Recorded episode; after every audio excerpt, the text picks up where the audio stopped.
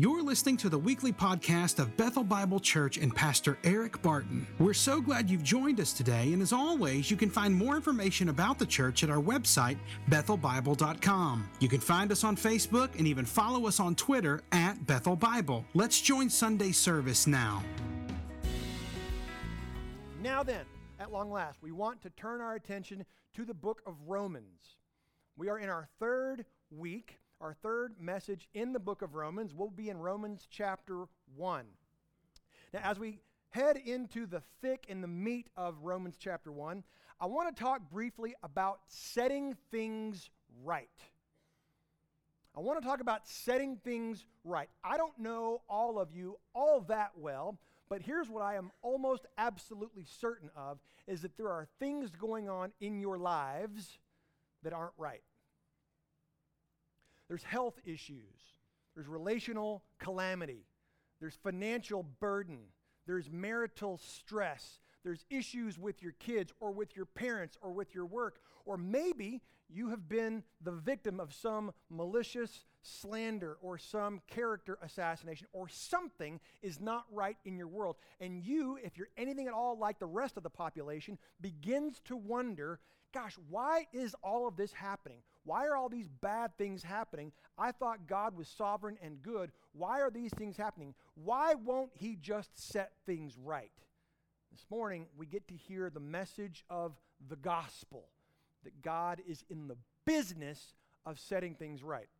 Now, I want to talk about Martin Luther. 500 years ago, Martin Luther was consumed by this idea of things being set right the word that we have in our Bible that we talk about in church is righteousness. We'll talk more about that here in a moment. But Martin Luther was consumed by this concept of righteousness because he knew that he was not. He was a miserable human being. He hated the idea of righteousness because he knew that he was not and that God demanded it that if God suddenly went about setting everything right in the universe, then he would be obliterated. And so he was a miserable human being. He did everything in his power to try to establish his own righteousness, to set himself right before God. And so consequently, he recognized that he could not do it. And so he said, I hate righteousness and love God? No, I do not love God. I hate him because he demands that from me which I cannot ever achieve or produce. In fact, he would go to confession and he would sit in there for three to four to five hours confessing every thought, every idea he had ever had in the last 24 hours until finally the priests that he served with as monks in his monastery would literally get into physical altercations and fights trying to get out of confession duty when they saw Martin Luther coming. And finally, the, the head priest, the father, said, Luther, get over it just get over it. He was a miserable human being until he read the book of Romans, until he read the book of Galatians, until he taught the book of Psalms, and then the Lord raised the veil and he began to understand. So this morning, we're just going to cover two verses about this being set right, how it is, in fact, the gospel. Romans chapter 1, I'm just going to read verses 16 and 17, and we'll spend some time unpacking these passages. Romans chapter 1, verses 16 and 17. Paul writes, For I am not ashamed of the gospel, for it is the power of God for salvation to everyone who believes, to the Jew first, and also to the Greek. For in it the righteousness of God is revealed from faith for faith. As it is written, the righteous shall live by faith. This is God's word. And we want to spend a little bit of time unpacking this.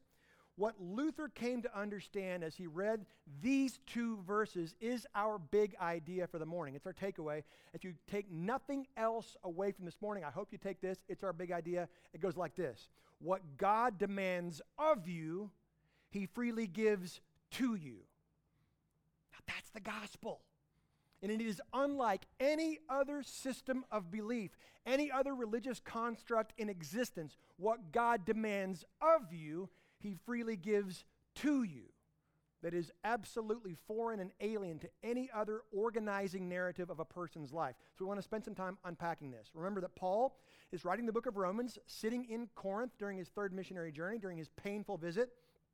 He's heard about these churches in Rome that exist apart from apostolic foundations. Something has happened, they have begun, and they are flourishing. And Paul says, I want to come to see you, I want to be there so that I can preach the gospel to you. Because I have direct instruction and information and revelation from the risen Lord Jesus himself. I want to build into you. I want to bless you. I want to bolster you by giving you the gospel as well. And the entire theme of the book of Romans, we're going to see really articulated this morning in these two verses. The whole theme of the book of Romans is the righteousness of God given freely to man in the person of Jesus Christ. So we're going to look at these two verses, these two verses of which Martin Luther said, Romans 1 16 and 17 are the verses that ushered me in to paradise. From being a miserable monk to ushered into paradise through these two verses. And as I have thought this week, been overwhelmed by the enormity and the gravity of these two verses, it has struck me what if this morning, in this service, perhaps in our second service, if some of you for the first time were actually ushered in to paradise? It's my prayer, that's my hope. Well, let's start unpacking this. Romans chapter 1, beginning in verse 16, Paul says, For. Now, I'm not going to obsess about every single word, but we have to understand that this verse exists in context. There is no meaning apart from context. When Paul says, For, I'm not ashamed of the gospel, he is connecting to his previous thought. The first 15 verses of Romans chapter 1 are driving to this point. The whole book of Romans is the summary of the Bible, and the whole book of Romans is Paul's exposition of Genesis chapter 15, verse 6, where God credits righteousness declares that Abraham is set right, if you will, by faith. Paul says, I, I never understood that, but now I do. And he writes 16 chapters to exposit and explain Genesis 15 6. He says, I want to preach the gospel to you, believers in Rome. Now that's really important. Yes, he also says, and also to the rest of the Gentiles in Rome. So he wants to disciple, he wants to evangelize. It's a both and thing, but it's very, very important. He wants to preach the gospel to believers because he understands that nobody, believer, apostle, pastor, elder, deacon, leader, teacher, nobody ever goes beyond the gospel. It is always to be the centrality of our lives, always. And Paul understands that the gospel means something. Now, Perhaps you, if you're like me at all, have heard this verse preached over and over again where Paul says, For I am not ashamed of the gospel. And perhaps you've heard some fiery preacher say, Now you see there, you should not be ashamed to be a Christian. And they shame you for being ashamed of being a Christian. To be true, we should not be ashamed of being Christians or ashamed of our faith or ashamed of Christ. But that's not what this verse is saying. That is a true statement. We should not be ashamed. But that's not what this verse is saying. Paul says I am not ashamed of the gospel. So, again, what does he mean? Paul says, I am not ashamed. I am not ashamed is Paul's response to an accusation that was made against him that he was embarrassed or afraid or offended to come to Rome. Because in Rome, it's the capital of the Gentile world, it is the, the epicenter of secular intellectual thought where Seneca and all these other thinkers and writers and philosophers lived. And it's also where Caesar lived, where Caesar is proclaimed as Lord. And so the thought had been, the accusation was made, hey, Paul, you are ashamed to come here. But Paul is absolutely not. He wants to make that very clear. Again, 4 in verse 16 looks back at verse 15. Paul says, I am eager to come to you to preach the gospel because I'm not ashamed of the gospel. Now, we find out in 2 Corinthians that Paul had been shamed repeatedly, over and over again, beaten with rods, stoned, flogged, shipwrecked, uh, robbed by bandits. He experienced all these travails and trials. He had been shamed over and over and over again by the gospel. But he was never, ever ashamed of the gospel. Now, that's a very interesting distinction, which leads me to my first principle. We're just going to do these in line as we walk through this passage. First principle, first point is this being shamed is a challenge, being ashamed is a choice. Being shamed is a challenge. You're going to meet resistance if you adhere to and live by the centrality of the gospel. That's, that's a challenge that's going to come into you. And if you never, ever receive opposition because of the gospel, I'm here to tell you there's something about your life that seems very congruent with a system of worldliness, which is a synonym for Christlessness. You're going to meet opposition for the gospel. Now, you can try to change the gospel so that nobody ever dislikes you to your detriment. Shame is a challenge. Being ashamed is a choice. That's all the difference in the world. And by the way, we are alive, obviously, in 2019, and the world has changed markedly from where most of us were born. When most of us were born in that age and in that generation, most of us were shamed because we believed a thing that most of the world said was wrong. And we received shame because people said, I can't believe you believe that. You are wrong about that. But the world has changed. Now you're not shamed for believing a thing, you are shamed for believing that there is a thing to believe. The only categories that exist now really are are you arrogant or are you tolerant? Not do you believe this or this or this or this or this. The only categories that really culturally, societally in the West that exist are are you an arrogant person that says there is something that is to be believed, meaning you are right and somebody else is wrong? That's arrogance. Or are you tolerant, where everybody can believe anything that they want because there is no absolute root or source of truth. You will be shamed if you say that you are right and anybody else is wrong. That is a challenge that's coming. But what you don't have to be is ashamed. That's a choice. Paul says, For I am not ashamed of the gospel. Well, I hope by now, if you've been to this campus long enough, you've heard this th- so that you can recite it in your sleep. What is the gospel? The gospel is the good news, the great story, the awesome announcement of what God has done in Christ to redeem us to himself and to one another. One of the many, many passages that we have that defends and articulates that definition is Romans 1 16 and 17. I love this definition. I live this definition. It's not just ever about dying one day and going to heaven, it is about a person, not a thing. A person that is Christ and what he has done so that we are set right with God and we are set right with one another. It's a person, what he has done. And Paul says, it is itself, the gospel is the power of God. The gospel itself is the power of God moving forward. Paul explains why he's not ashamed because this power of God that is unto salvation. It's absolutely huge. It is the power, the dunamis, where we get our word for dynamite. It is explosive, it's transformative, it does a thing. The gospel is the power of God aimed at humankind so that they can have something that would otherwise be utterly impossible. That's the gospel. I am moving at you to set you right. I am moving at you to enrighteousize you. I know that's not a word. In English, we have a word we say justify. It's in Greek the same word, justify, righteous. It's the same word. We lack that word in English. I wish we had it. It would be to set right or enrightify, if I can make that one up. That's the power of the gospel to enrightify somebody.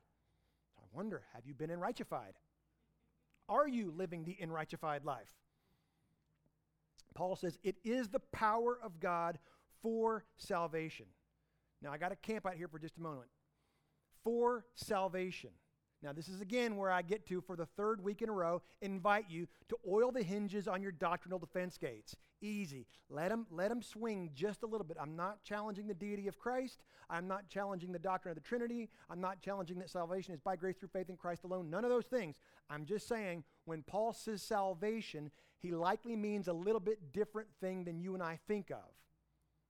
Paul says salvation, he means something a little bit different than what comes to our mind in this culture and in this context. Yes, the gospel is the power to make converts.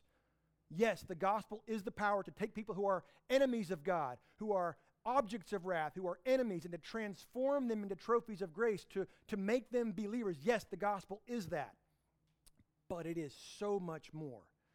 To think of the gospel and salvation as merely justification is only an idea that's about 100 to 120 years old in the West.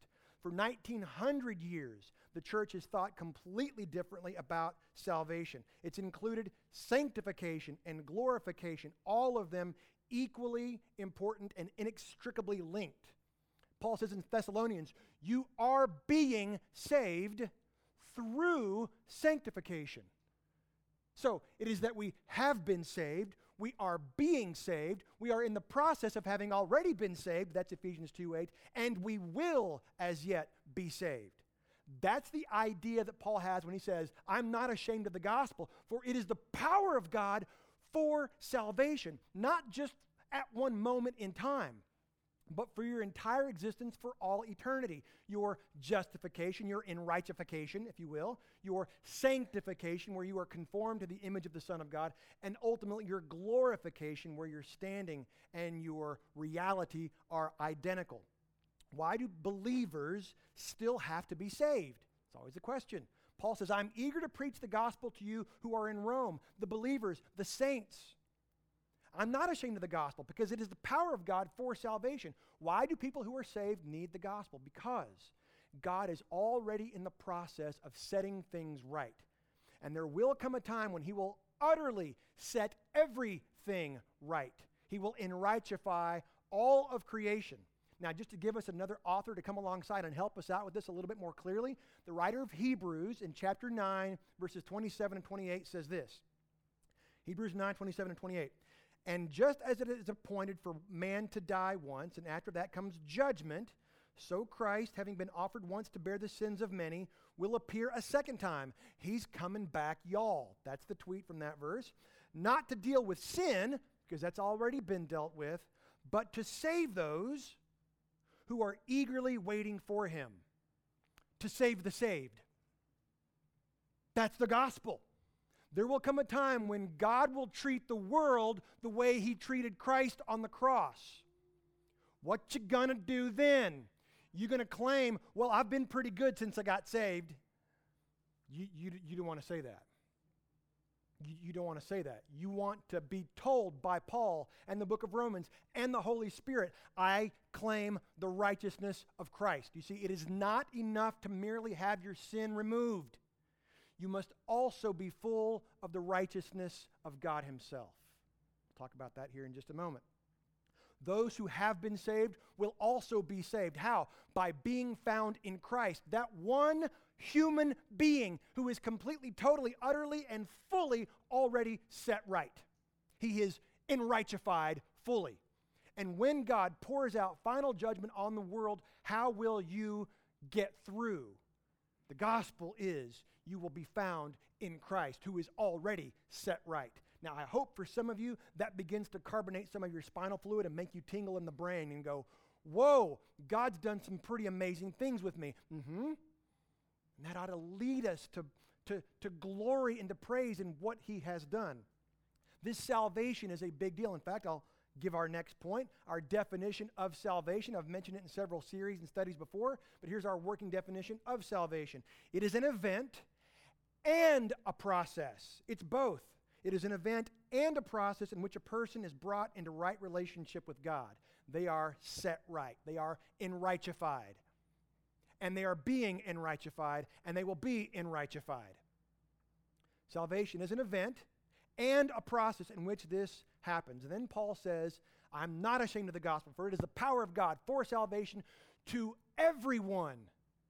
Now, we kind of need to stop and just glory and praise at the availability and the accessibility of that word. Everyone. It is the power of God for salvation to everybody. That leaves out nobody. Remember previously, last week's message in Romans, Paul said that he was a debtor to Greeks and barbarians, to wise and foolish. Now, you think about this. Paul is a Jew of Jew, a Pharisee of Pharisees, the most moral guy ever. You would think he would look at Greeks and barbarians the wise of the secular world and the foolish with disdain. But he doesn't. He looks at them and says, I am a debtor. I owe them something. I am in their debt. Now, I preached that on Sunday. This is literally, I'm not good at math, but I think that's like only seven days ago. And I found myself just a few days ago having a conversation with a dear uh, believer in the Lord, loves the Lord, loves Jesus, loves the church, loves people, but this person was going off on the squad. Some of you know who the squad is. It's this sort of derisive term of a group of rookie freshman congresswomen who don't generally get portrayed in a positive light by conservative media. Perhaps you've heard of them. And this person was going on and on about how much he disdained them. And I'm going to level with you. I snapped right in and I was railing as well. I mean, it didn't take any effort whatsoever for me to just slide into some character assassination and some verbal abuse of the. And then I realized, oh man, Greeks and barbarians, wise and foolish. Paul said, I am a debtor to them. And I'll be totally transparent. I didn't feel much like a debtor to them. Felt disdain, felt anger. And it hit me. That's because I misunderstand the gospel. That's because I still feel in some way I'm a little bit better than them. Like I wasn't as big an enemy of God as they are to my own shame. Paul says, I am a debtor to them because the gospel is for everyone who believes. And now, finally, week three, those of you who have been uncomfortable with all of this God initiating salvation, God choosing, God moving, God doing, now we get to the human responsibility piece and you can breathe easy. Ah, the gates are going to sit right back in place now. Ah. There is a human response, without question, to everyone who believes. But, yes, people must believe, but it is not a one moment in time kind of belief. The verb tense that Paul uses, it's the imperfect tense, is to everyone who keeps on believing, who believes and is a believer and keeps on believing. It's not just a punctiliar moment in time, it is a persistence that goes on. Salvation is for everyone who continues to believe. In other words, it's not ever described as just this one thing we did that one time way back then. It is a lifelong, enduring belief. And Paul's going to say this over and over and over again in the book of Romans. Belief, hear me very carefully, very quickly, is not something that we do. Belief is a response and an acceptance of what God has done. Belief is never a thing that we do that God rewards. That's not how that works. Belief in no way accomplishes something that God has to respond to himself. Belief simply requires assent and recognition that God requires something that we could never produce on our own. He offers freely to enrightify us. What God demands of us, He gives freely to us. Do you see? That's the acceptance of belief. In other words, belief is not merely agreeing with a set of doctrines. Belief is trusting a person that he has done it and that it counts. Or I might say it like this Our faith doesn't save us, but we can't be saved without it. Your faith does not save you. Romans is going to say over and over again it is the faithfulness of Jesus, but you can't be saved without faith. I know that's a little bit of attention. Embrace it, love it, learn to live in it. Our faith doesn't save us, but you can't be saved without it. It's that key. It is a necessary, required human response, and that is our responsibility. Belief and faith are the lifelong responsibility of every believer because it is a life lived on the grounds of the gospel, which leads to my next point. It goes like this, which will probably be philosophically and logically vexing to some of you, and I'm totally fine with that. You can always email Michael, he'll answer all your questions. It goes like this Believing is the evidence of belief. I know that's circular. It's what Eugene Peterson called a long obedience in the same direction. Believing is the evidence of belief. How do I know that I believe? Because I believe. And I have believed and I continue to believe, and I will never not love the fact that as an enemy of God who was running in the wrong direction, God enrightefied me. Despite all my assumptions that I could get there on my own, He enrightefied me anyway.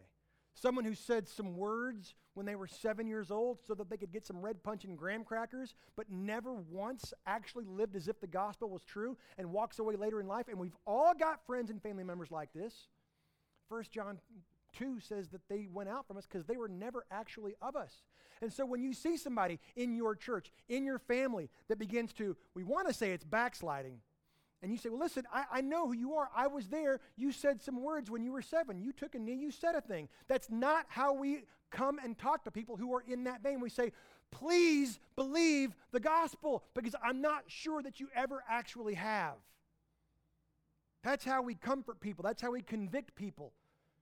Just because they said some words in syntactical order when they were seven does not a believer make necessarily. Belief is the evidence of belief, or believing is the evidence of belief.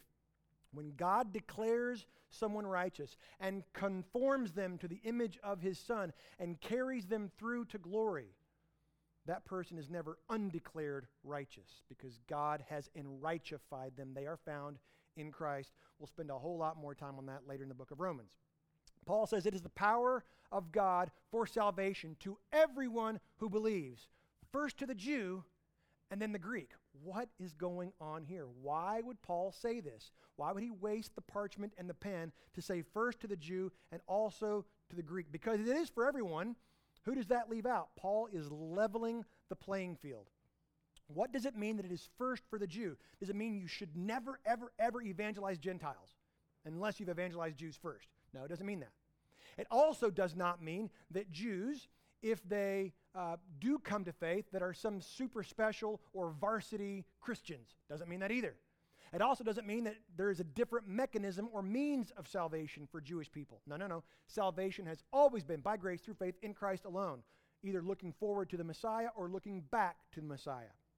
Here's what it does mean to the Jew first it means that God chose them as his people for no other reason than God said so. God's the ultimate parent. How come, God? Because I said so. He looks around, he sees Abram sitting in Ur of the Chaldees, worshiping the moon, who's in his dotage with a barren wife, and says, That's what I'm going to start a new people with. Because that's what God does. And he says, I chose you, and from you will be my chosen people. I didn't choose you because you were the best, because the strongest, or the most numerous. He says in Deuteronomy 7, I chose you because you're the last, and the lost, and the least.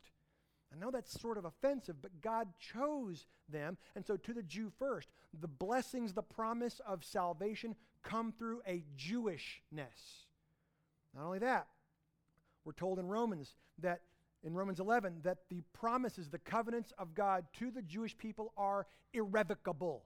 He never goes back on what he has promised Israel. He still has a plan for Israel. And the whole point of the church in this age is to make Israel jealous for her God to the Jew first. Not only that, Jesus, you might not know this, was a Jew and still is.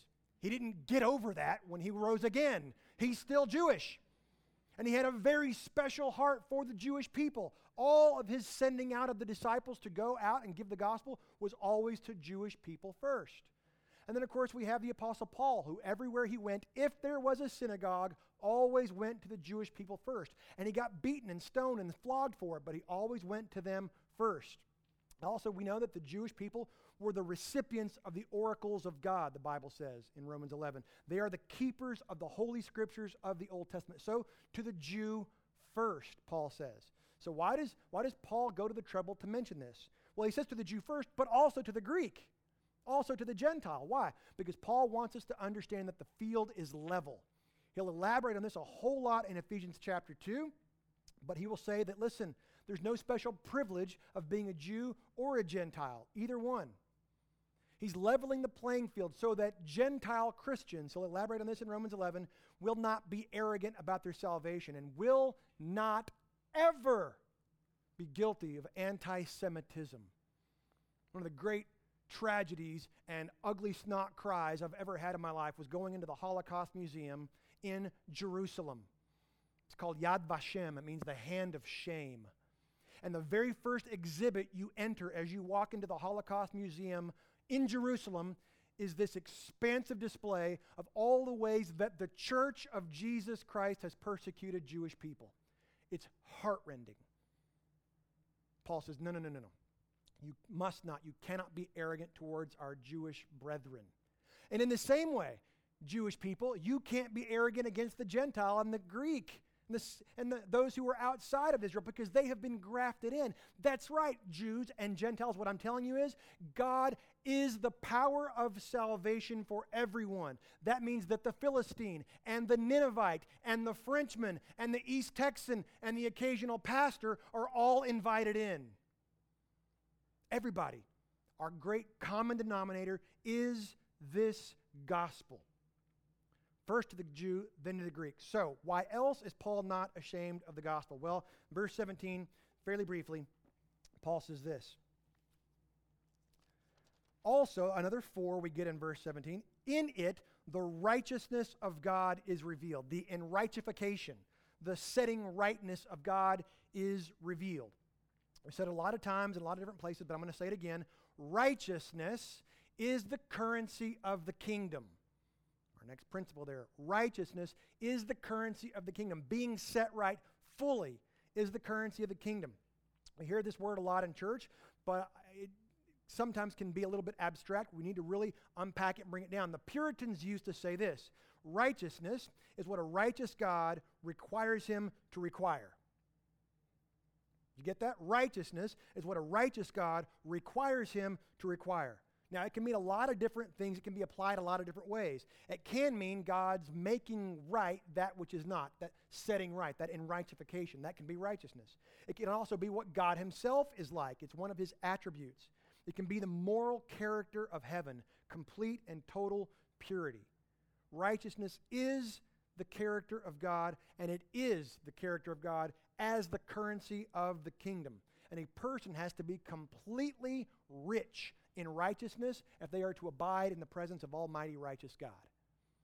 And so we come to God and we say, listen, but I've been I've been pretty good. I've I've paid my taxes. I don't I don't cuss unless I'm, you know, late for work and driving through a school zone too fast. I, but other than that, I mean, I'm, I'm, I'm pretty good. And he says, oh, oh, actually, mm, all of those good things that you've done, those actually count against you. It's actually filthy rags. It's actually scubala. It's, it's gross. You know, so, so now what do you got? Well, I, I, I, I demand righteousness from you but I but I'm good. I, I, I, cut my grass at least twice a month. I, I, I, I help people across the street unless I don't want to or unless they're not like me, but I'm generally pretty good. Yeah, that's actually filthy rags. What else you got? I demand that you are set right before me.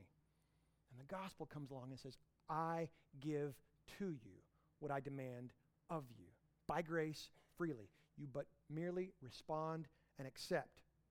What that means, what we'll talk about is that when God goes through his process of enrightifying the creation, in verse 18, there's a different word for that. It's called wrath. So, how are we going to get through when the wrath of God is poured out on all of the cosmos? We have been enrightified already. Through the gospel, it is revealed. That means it was a mystery that was hidden, that we could not figure out on our own. God had to raise the blinds. In fact, every other system of religion, every other system of belief is essentially a narrative organized around people trying to figure out how to appease the gods, how to be set right on their own terms before the gods. But the gospel comes and says, no, no, no, God has revealed it. It is something that you didn't understand previously. The righteousness of God was demonstrated in the law and the sacrificial system of the Old Testament, but now a new age has dawned. It is revealed. The word is apocalypsis, where we get our word for apocalypse. It's the book of Revelation. It is a revealing of Jesus. The gospel is the righteousness of God is now revealed. Now we see how God is setting things right. So, what Paul seems to be saying is that the righteousness of God is revealed. It is given solely by God. So, let me reiterate what God demands of you, He freely gives to you. But also importantly, when Paul uses the word revealed, apocalypsis, he always means in the great grand scheme of things, as in the future, eschatology, to the end of the age. How will we see the righteousness of God? How will we experience, endure, and pass through the final enrighteifying of the world at the end of the age? Paul says, this is how we get through. So that's why I'm eager to preach the gospel to you here in Rome. This is how you make it all the way through. He says, for faith or from faith for faith. A lot of people have written a whole bunch on this. Essentially, what that means in Pauline literature is nothing but faith can put us into right relationship with God. In other words, there's nothing that you do, accomplish, obtain, or achieve. It is simply faith. The faithfulness of Jesus is applied to us, and it is our responsibility to humbly respond and receive by faith. And then Paul quotes Habakkuk 2 4. This great little Old Testament prophet, this minor prophet, and Paul nuances it. He changes the word a little bit because he is an apostle on par of authority with an Old Testament prophet. Paul tweaks the words of Habakkuk ever so slightly. It says, The one uh, who, who uh, is righteous shall live by faith. The proper translation of that actually is, The one who by faith is righteous shall live. Now, a lot of our translations translate that a little differently to soften it, but without question, in my mind, and most commentators will agree, the proper translation of what Paul writes of Habakkuk 2.4 is, the one who, is by, who by faith is righteous shall live. It is Paul saying, we are enrightefied by faith, and if you are, you will live now and into the future and through the end of the age. All of this concludes Paul's thought that God demands righteousness and it is given to those who will receive and believe. They will live now and forever. What God demands of you, he freely gives to you. But God has already begun this process, this program of setting things right, by turning enemies and objects of wrath into trophies of grace. And one day he's going to conclude the entire program.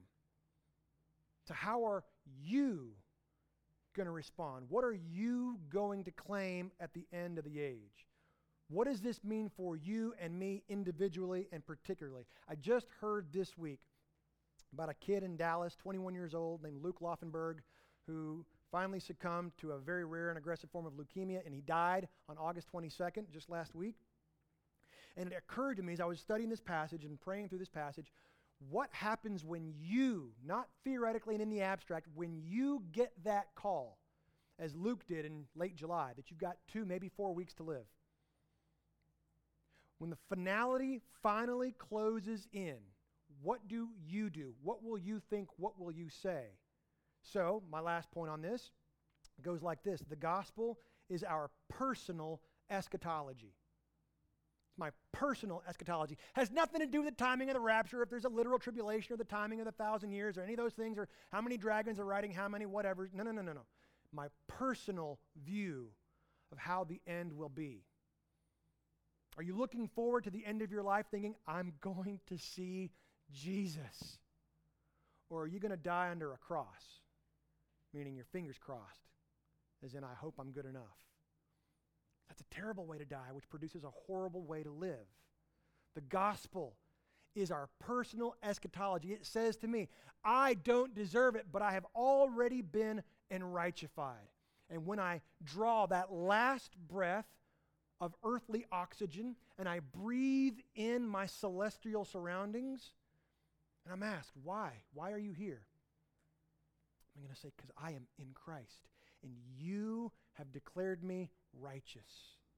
I'm enrightefied because you've done that, and I've never not believed that. And he will say, Enter in. So if you're here this morning and you're not a believer, I just want you to know that what God demands of you is complete and total and perfect righteousness at all times in every thought, word, and deed from the moment of your conception. That's all. That's it. So if you feel like you can crank that out, then what we believe is God's inspired, authoritative, inerrant word says, then you can get in. But for the rest of us, we have no shot. Like Luther, we will be miserable trying to grind out our own shadow of righteousness and never even come close. So I invite you to believe. It's been said that the gospel is like a lion. We simply open the cage and it charges out. I invite you to believe that Jesus is the Son of God, that he lived a perfect life, fulfilling the demands of the law, that he lived, that he died.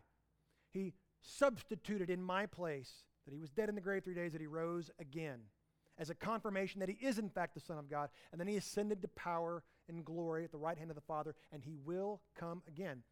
I know that doesn't make a whole lot of sense unless the Spirit of God quickens your soul and you believe. So I invite you to believe. I'll invite you to stick around after the service and talk with one of us, talk with one of our elders or somebody of our other volunteers, and to talk about that. If you are already a believer, and for you that has only ever meant I'm going to heaven one day when I die, then I reiterate that Paul wants to preach the gospel to you because it is the power of God for salvation for you who believe. It will get you through. And having that confidence and that certainty and that security gives you the joy and the peace and the power to live this day. What God demands of you, He gives freely to you. Let's pray together. Father, we do thank you for these two verses, for their impact, for their truth, for their power. And I do pray, God, if there is someone here this morning who does not know you, that you will move in their lives and lead them into a saving knowledge of your Son. Father, for the rest of us who are believers, would you encourage us anew that you, not for any reason other than you love us, have enrightefied us, declared us righteous. Having found us guilty, you declared us righteous anyway. And you will save us when the Son returns. Father, I thank you for our opportunity to be gathered together this morning. We pray that you would continue to use this passage to work in and through our lives. And we pray all these things in the power of your Spirit and in the name of Jesus. Amen. Hey, I want to remind you about all the things that are going on out in the foyer with City Fest, with our women's Bible study sign up tables, and we have someone here at the front, Colleen, who would love to pray with you, and Jim Phillips. Uh, would love for you to come up here and pray with them if there's anything going on in your life. Let me ask you to stand for a word of benediction, and we will be dismissed. This is from Romans chapter 1, verse 7. Grace and peace to you from God our Father and the Lord Jesus Christ. God bless. You're dismissed. Have a great week.